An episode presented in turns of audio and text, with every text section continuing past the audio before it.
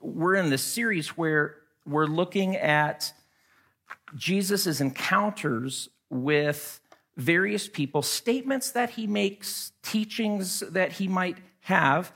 And um, they're always things that are a bit complex, uh, a bit perplexing. And so we've been trying to identify what some of those are. I, I was telling the uh, band before the service, I said, you know, every once in a while, these weeks, like this week in particular, I was like, why in the heck am I picking some of these topics? They're, so, I mean, they're just, they're not easy ones. You know, really, it just, it takes time. It's not just like John 3 16, Jesus really loves you and died for you. Done. You know, let's go. It's these things that it's like, what is going on here? What's happening? And so um, tonight we're we're picking this one where um, Jesus has an encounter with some religious leaders, and he says something that is very perplexing. In fact, I'm not even going to tell you what it is because it's so odd. Let's read the passage, and I there's a chance I will not be able. For some reason, the preferences are not uh, coming up on this. So Shoot, I apologize. Um, I don't want to quit it because I don't lose all my tabs. Ah, darn it. Well, if you have a Bible, open it up to John chapter 10 or turn it on or whatever it might be. And um, we're going to start reading in uh, verse, verse 22. So, John chapter 10, verse 22. At, at that time, the Feast of Dedication took place in Jerusalem. It was winter, and Jesus was walking in the temple in the colonnade of uh, Solomon. So the Jews gathered around him and said to him, How long will you keep us in suspense? If you are the Christ, tell us plainly. And Jesus answered them, I told you, and you do not believe. And then he says, The works that I do in my Father's name bear witness about me, but you do not believe because you are not among my sheep. My sheep hear my voice, and I know them, and they follow me. I give them eternal life, and they will never perish, no one will snatch them out of my hand. My Father, who has given them to me, is greater than all, and no one is able to snatch them out of the Father's hand. And then he says, I and the Father are one. And in verse 31, it says, The Jews immediately pick up stones again to stone him. Jesus answered them, I have shown you many good works from the Father. For which of them are you going to stone me? Then Jesus answered them, or uh, I'm sorry, the Jews answered him, It is not for good works that we're going to stone you, but for blasphemy, because you, being a man, make yourself God. And Jesus answered them, Is it not written in your law? I said, You are gods. If he called them gods to whom the word of God came, and scripture cannot be broken, do you say to him, whom the Father consecrated and sent into the world, You are blaspheming? Because I said, I am the Son of God? If I am not doing the works of my Father, then do not believe me. But if I am doing them, even though you don't believe me, believe the works, that you may know and understand that the Father is in me and I am in the Father. And again, they sought to arrest him. What, what, was, what would you guess the, the sort of naughty, difficult passages in this? Yeah, that's a little weird, right? You are gods. Um, and so the question arises like, what is, so is, is Jesus denying monotheism? You know, is he de- denying the Shema, the Hebrew Shema, Hear, O Israel, the Lord our God is one? Uh, are, are the Muslims correct that, you know, those Christians who have this Trinity, it's just a veiled picture of polytheism? You know, they're like, you know, Greek polytheists. Are the, are the Mormons accurate in that there really are kind of an infinite number of gods? In fact, our God was once a man who lived on an earth much like ours. It might, it almost looks like he could potentially be affirming one or all of those. So, what is going on here? Well, first thing we want to ask if you have your Bible, those of you have your Bible, and again, I wish I could, that's frustrating. Um, if you have your Bible, does, it, does your Bible tell you what he's reading? He, he's quoting from something. He's quoting from a psalm Psalm 82, and specifically verse 6. So, as weird as this psalm is, we like we have to go to or as weird as this passage is, we have to go to the psalm. So this is this is what we read. This is Psalm chapter 82, and um, this is what we read. It says, God has taken, now try to wrap your mind to this is little, it's weird for us. This is ancient Israelite thinking. God has taken his place in the divine council. In the midst of the gods, he holds judgment. And then God begins railing against these gods. How long will you judge unjustly and show partiality to the wicked? Give justice to the weak and the fatherless. Maintain the right of the afflicted and the destitute. Rescue the weak and the needy. Deliver them from the hand of the wicked. They have neither knowledge nor understanding. They walk about, and this is people he's talking, they walk about in darkness. All the foundations of the earth are shaken.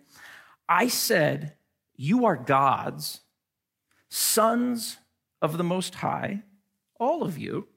Nevertheless, like men, you shall die and fall like any prince. Arise, O God, judge the earth, for you shall inherit all the nations. So here's the question Who are these characters? right? Who he stands in the council um, and he says the these um, sons of God are there. In fact, he calls them Elohim, is just the Hebrew word for God. You know, the, I, I've called you Elohim. I've called you gods.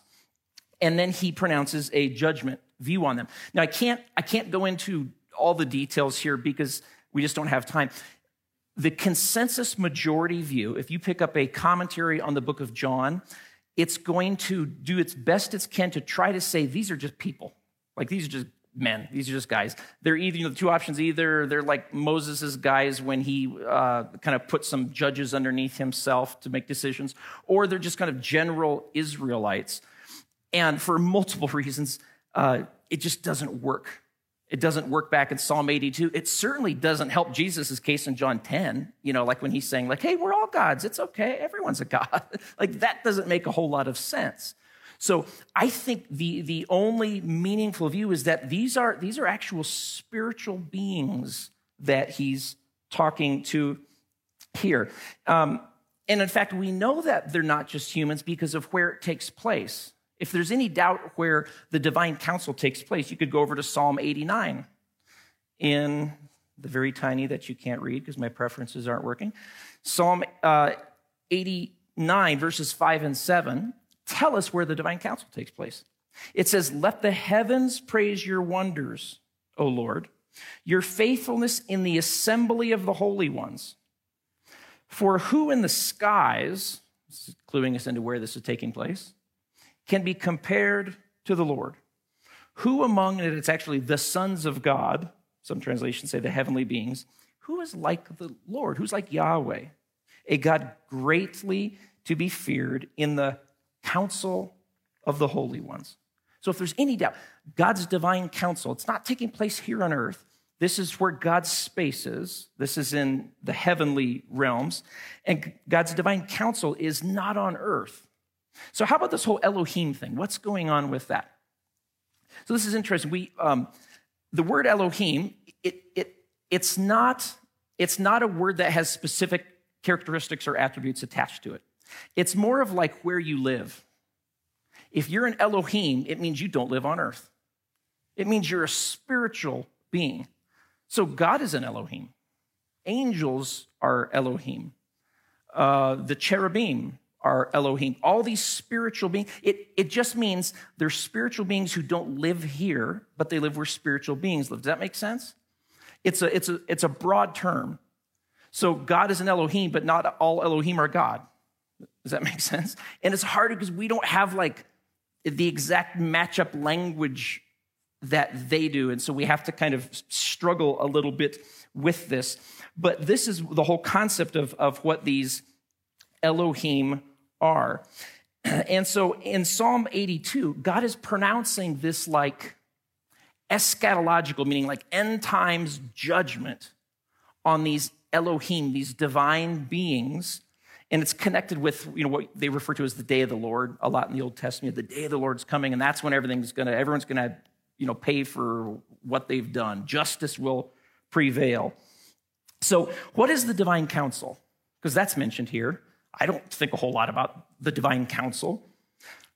The divine council to the ancient Hebrew mind, it's a biblical phrase used to refer to spiritual beings being responsible to God for assisting him in governing in heaven and earth.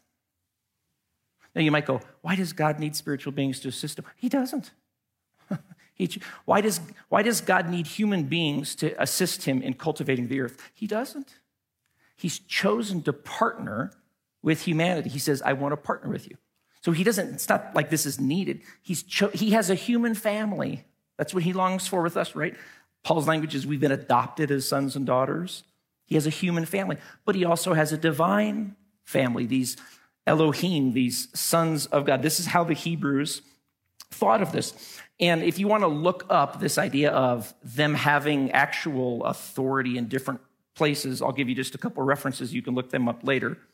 1 Kings 22 19, Daniel 4 17, Daniel 4 24, Daniel 7 10. Now, you might say, okay, but where did this all come from? Like, spiritual beings put in charge of things. Like, where, where did this start? Did this just come out of thin air? No, no, actually.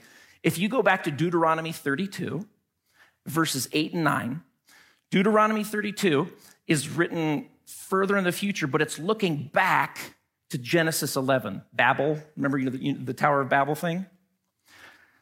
So, Deuteronomy 32, it's looking back at that and it's explaining what happened after God judged the people at Babel. And Deuteronomy 32 says this When the Most High gave the nations their inheritance, and you'll find out what the inheritance is here. When he divided mankind, he fixed the borders of the people according to the number of the sons of God. So there are these divine spiritual beings, the sons of God, and he's assigning them to the nations to care for them, to, in a sense, kind of shepherd them. But the Lord's portion, his inheritance, is Jacob, his allotted heritage. And it's right after Babel, if you remember, God disinherits the nations and then he goes, and out of the nation, he plucks one guy, Abram, who's, uh, and basically says, This is going to be my people. This is going to be my inheritance. And that's the language that's spoken about all throughout Scripture. And that's what we find here in Psalm 82.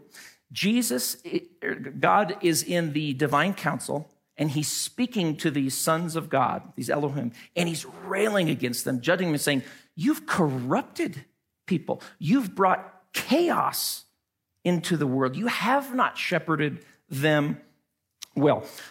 Let me just pause and say this. If, if, if this whole divine council worldview is just like foreign as all get out, I get it.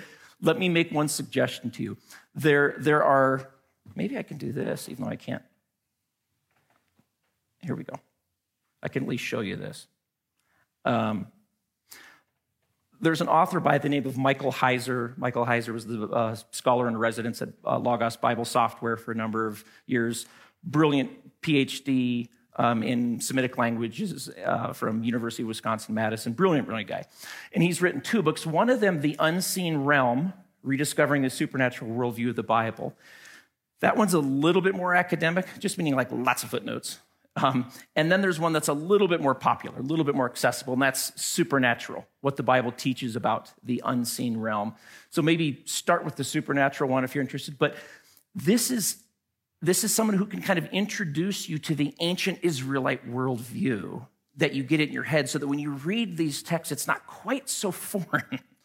So I would highly encourage you to look, look him up, read these books. If you're not a reader, go on YouTube and you'll be able to find a number of uh, uh, a number of his lectures and that sort of thing. Yeah, preferences still aren't working. Okay. Um, okay, so Psalm 82, verse 6, he says, I said, he's speaking to these Elohim, I said, you are gods, sons of the Most High, right? But they've, they've corrupted, that sort of thing. Now, let's take that and let's go back to John 10. John 10, let me read, uh, let's see here, verses. Um, I'm just going to read verses 30 through 39 here. John 10, 30 says, um, I and the Father are one. The Jews pick up uh, rocks to stone him. And he says, You know, for what good thing are you stoning me for? He says, you know, it's, it's not for anything good you did. It's basically you're committing blasphemy. You're claiming to be God. And then he says, Isn't it written in your law? I said that you are gods. What is going on here? Well, here's the thing he's claiming divine parentage. He's saying, Hey, do you remember Psalm 82?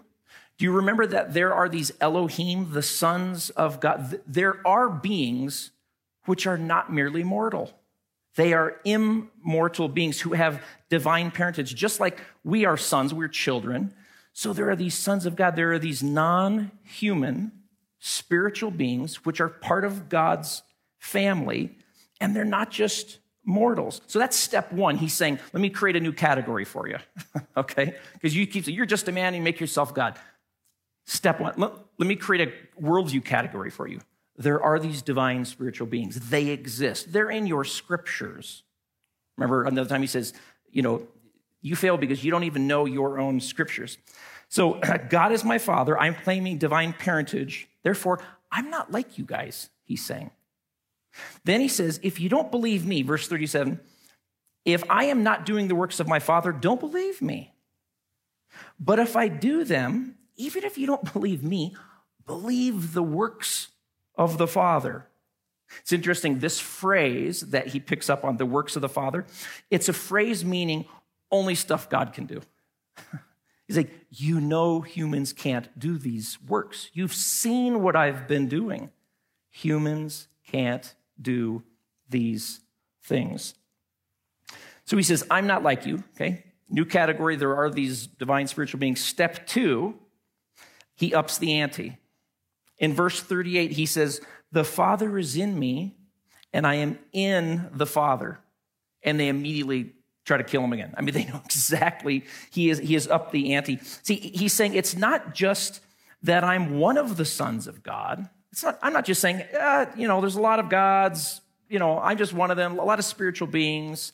He's saying, no, no, no, no. There are a lot of spiritual beings, some of them faithful to God, some of them unfaithful to God. It's not just that. I am in the Father, and more importantly, he says this phrase, the Father is in me. He he's saying we're, we're, we're ontologically, by nature, inseparable, which is to say, you can't have one without the other. That's why Jesus says in places, the only way to the Father is through the Son. We're inseparable. And so, this phrase, the Father is in me, it actually has deep, significant Old Testament context. And Jesus, he's he's tapping into that. Um, John uses this phrase of Jesus many times. This isn't like the only time. John 14, 10, 11, 20, John 17, 21, 23. All of these, the whole God is in him thing, have Old Testament precursors, antecedents, something that came before that he's tapping into. Let me read for you. Go back to Exodus chapter 23. And in Exodus, this is a um, passage where God has delivered Moses and the Israelites from Egypt, and they're going to be traveling to the promised land. You remember that narrative, right? And in Exodus chapter 23, verse 20, listen to what, listen to what God says. This is really interesting because this will help fill in this whole God is in you thing. He says, Behold, I send an angel before you. This is as they're walking in the desert. I send an angel before you to guard you on your way and to bring you to the place that I have prepared. And he says, Pay careful attention to him and obey his voice. Do not rebel against him, for he will not pardon your transgression, since my name is in him. Very interesting. He says, But if you carefully obey his voice, this angel whose God's name is in him, and do all that I say, then I will be an enemy to your enemies, an adversary to your adversaries. This is what's called the name theology in the Old Testament. Uh, Old Testament scholars speak of this, the name theology. Um, even, even conservative Jews today, if, if they're conservative anyway, th- there's a certain understanding of the name of Yahweh. Yahweh is just four consonants, Y H W H. Um, but if you speak to um, a conservative, in fact, like some conservative Jewish scholars, if they're teaching, they won't even allow the divine name to be said in, you know, in, their, in their presence. And so they will say, okay, when you're reading across the text and you come to the divine name, Yahweh, don't say it. Substitute either Adonai, which means Lord, or Hashem, which is just the name. Okay? So there's this. No, why is it? It's not that there's nothing miraculous about the four consonants, right? There's nothing uh, supernatural about that in any way. But listen to Psalm 20, verse 1 and verse 7. It says, May the Lord answer you in the day of trouble. May the name of God, of the God of Jacob, protect you. And then down in verse 7, some trust in chariots, some in horses, but we trust in the name of the Lord our God. Now, the author is not saying, hey, these four consonants are going to protect you guys. If you're ever in battle, just run out there and just scream YHWH, or maybe write it on the ground and, you know, you know, no one will be able to do anything. No, the chariots will go right over those four consonants in the ground and run you over. That's not what he's saying. His point is that the idea is that the name, that is God. It's, it's another way of referring to God. Hashem, the name, that is simply, it's, it is referring to God. So in Exodus 23, when he says, hey, pay special attention to this angel that I'm putting before you, and he's going to lead you, and you're actually going to follow him, and, uh, and don't disobey him. Well, why? Because he has my name in him. God is saying, This angel is me in human form. So, so that number one, you can visually detect me, I think God would say, frankly, so that my essence is filtered enough that it doesn't destroy you. But the name is God. Um, Isaiah verse uh, 30, 27 speaks about the name is going to come and do all this sort of thing. It's, it's just speaking of God. So let's ask this question, and this will maybe kind of pull some of this together. Who was it that delivered Israel out of Egypt and took them to the promised land? Well, most Christians say, well, you know, it was, it was God. Yeah, okay. There's some passages, you know, that say that. Um, Exodus 23, what we just read above, it says an angel. An angel was the one who delivered them and led them. Uh, Deuteronomy 4:37 says this: and because he loved your fathers and chose their offspring after them and brought you out of Egypt with his own presence. Pani is the word. Wait a minute. His presence, God's Yahweh's presence brought him out? Uh, Judges 2 1 says this Now the angel of the Lord went up from Gilgal to Bochim, and he said, I have brought you up from Egypt and brought you into the land that I swore to give to your fathers. You go, wait, wait, wait. Okay, so Brent, who like who delivered them? Is it God? Is it Elohim? Is it Yahweh? Is it the angel of the Lord? Is it, is it the presence? Yes. yes, it is. That's the whole, they're all the same way of referring to the same being. Go back to Exodus 23. My name is in the angel. That's just the Old Testament way of saying, This is God in human form. And we see that in the Old Testament. Now, bring that back again to John chapter 10.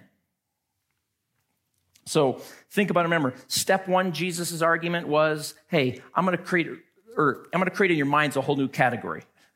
There are these divine spiritual beings, the sons of God, some faithful, some not. They exist. They're real. And then the second step, I'm in that, he says, and I'm in that category. But then the second step, he says, but the name is in me. Do you see what he's saying? It's a radical claim. And they, I mean, they got it right away. That's why you know, again, let's arrest this guy. I mean, he has, he, he can't be any clearer to the Hebrew mind. So now, given all that, let's read the passage again, because again, this is our goal every week, is we want to look at a passage that's oftentimes difficult, difficult to grasp, to get our arms around and be like, what's happening here? And so we want to walk away saying, I think I understand a little bit more about Jesus from this passage. So let's let's read it again, and we'll start in verse 31. We read, uh, the Jews, and, and, when it says Jews, it means religious leaders, not all the Jews. The Jews picked up stones again to stone him. And Jesus answered, I have shown you many good works from the Father. From which one of them are you going to stone me? The Jews answered him, It is not for good works that we are going to stone you, but for blasphemy. Because you, being a man, which category is he in according to them? yeah. You, being a man, make yourself like God, like an Elohim. Jesus answered them, Is it not written in your law? I said, You are Elohim, you are gods. Again, who did he say that to? It was to the divine council, the ones who were charged to rule, who were ruling inappropriate. He says, If he called them gods, to whom the word of God came, the word of God being this judgment, this railing against them, and if scripture can't be broken, do you say of him who the Father consecrated. Consecrated is meaning like you're unique, set apart. You're, you're utterly different. Elements in the temple were used this word. They were consecrated. They couldn't be used for anything else. They were designed for one thing. And sent into the world. He's saying, That's me. I'm an Elohim who was consecrated for one purpose, totally unique, sent into the world. Are you going to tell me because of that that I'm blaspheming? Because I said, I am the Son of God? And then he points to the works. If I am not doing the works of my Father, then do not believe me. But if I do them, even, you know, sort of like, even though you don't like me, believe in the works that you may know and understand, that you may know and understand that the Father's in me. I am that one, that one who led Israel out. That was me. And I am the Father and I'm in the Father. Again, they sought to arrest him. This final section, it's, it's a critical revelation. It's a critical moment in John's gospel that we read here. This is, if you've, if you've like read much context, this is the final discourse where Jesus reveals who he is in the, in the book before he goes to the cross. It's, it's sort of the ultimate final, you really want to know who I am? All right. Get ready, baby. This is who I am. and the account ends, which is really interesting. If you read the next verse, right after this, you know where he goes? We're told he, he goes back to the Jordan River, and it says, um, he goes back to the Jordan, the place where John had baptized him the first, which is, I mean, it's a beautiful thing that John's doing. He's looping the story back to the beginning when Jesus' ministry began at the Jordan, and then all, these different years and these times happening. And then the last big crescendo moment is this right here, where he, he says, you, you want to know about the spiritual world, the unseen realm? Let me tell you. and then it says, and then he goes back to the Jordan. It says where it all, where it all began. And John is so fascinating in, in his writing. He wants us to see that by nature or ontologically, the Father and the Son, um, they're one, they're inseparable. And so, from the very beginning of John's gospel, remember John 1 1? In the beginning was the Word, and the Word was with God, and the Word was God. How does that work out? right? Well, that's kind of what Jesus is talking about here. To the very end of the book, remember where Jesus meets Thomas, who hadn't believed, and, and Thomas falls down on his knees, and what does Thomas say? My Lord and my God. See, they got it. They put it together. This exalted person that, that why do they keep asking the question all throughout scripture? Who is this that can control the waves? Who is this that can? they keep asking this question, and, and, and he finally brings this crescendo answer in this, and he does it in this moment that, again, to us it looks weird. You're gods, and we're just puzzled. What? But to them, they, they, they put all the pieces together. Oh, oh, I see what you're saying. And it's extreme, and it's either insane or we have God with us again. We have God's presence, the very essence of Yahweh embodied again with us. And so I want to, as we start to move toward the end, I want to read for you a passage in Philippians. And it's a famous passage. You've probably read it a hundred times. And it's Paul talking about as we live in this world, as, as we're in relationships, jobs and homes and families and friendships and all these sorts of things, he says, Remember, we're imagers of God. Remember, we did a whole series on image, uh, being an imager. And he says, Given that you're an imager of this one, this being that we just kind of looked at tonight, he says this in your relationships and all the different things you're involved in, have the same mindset or attitude as that Yahweh character did. And then listen to how he describes it who, being in very nature, Elohim, you would say, God, did not consider equality with God something to be used for his own advantage. Well, I use a lot of things for my own advantage. Rather, he made himself nothing by taking on the very nature of a servant, by being made in human likeness, and being found in appearance as a man. That was the discussion that these guys were having here. You're just a man. He humbled himself. this is the Lord of the council. The Lord of the council humbled himself. He became obedient to death, even death on a cross. Therefore, God exalted him to the highest place and he gave him the name. Oh, there that is again. that is above every name. That at the name, which is in him, we could say, of Jesus, every knee should bow in heaven and on earth and under the earth. That's all the principalities, the powers, the ones who have rebelled that he condemned in Psalm 82. They will bow. They don't have power anymore. And every tongue acknowledge that Jesus Christ, because the name is inside him, that makes him the Lord of the council, of the divine council.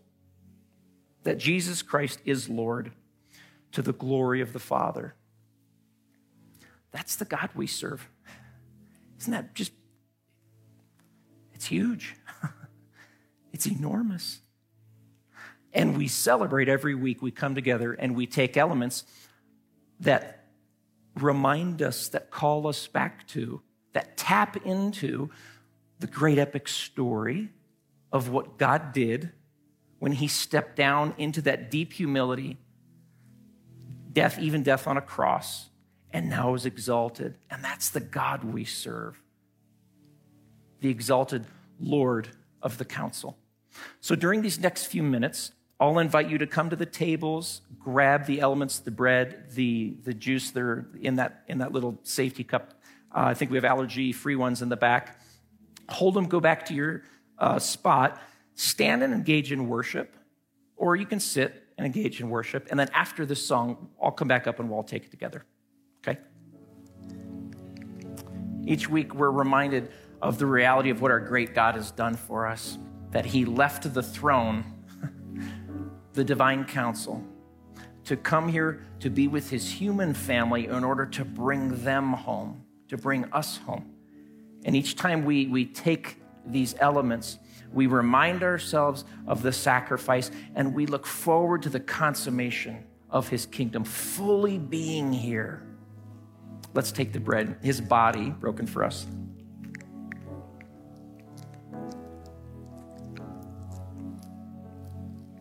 and the cup, his blood shed, making a new covenant.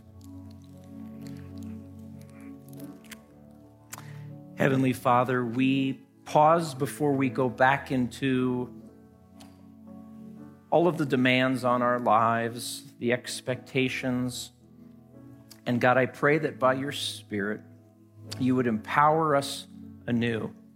God, remind us that we are filled with the Spirit of, the, of Yahweh and that your spirit resides inside each one of us. Temples moving about your world. And God, as we are cognizant of that, would you help us to also be sensitive to what your spirit would want to do through us, especially in the relationships around us? Break our hearts for the people who are hurt and lonely and afraid and scared. And would you give us appointments with them that we might be the hands and feet of Jesus to those that you were calling back home, you were calling to be your family. We love you, God. Thank you for calling us. And it's in Jesus' name that we pray. Amen. Amen. You guys, thanks for being here. Thanks for pressing in uh, each week and just trudging through passages in Scripture that, that, that are at times challenging, aren't they? Um, hey, just as a reminder, if if you uh, if you want to take this with you or the, or the website, would love to have as many of you participate as possible with our fall food drive. Um, you can start bringing the items next Wednesday, and we'll have that little spot out out there for you. Okay. Hey, if you have kids, I finished. This is like a miracle. This is why we know this is a miracle. I finished early. Uh, if you have kids in the kids programming, don't barge in there and interrupt. Could Just hang out for 10 minutes, something like that. Is that okay? Thank you. Hey, love you guys. Love being with you. Thanks for being here tonight. Have a great week.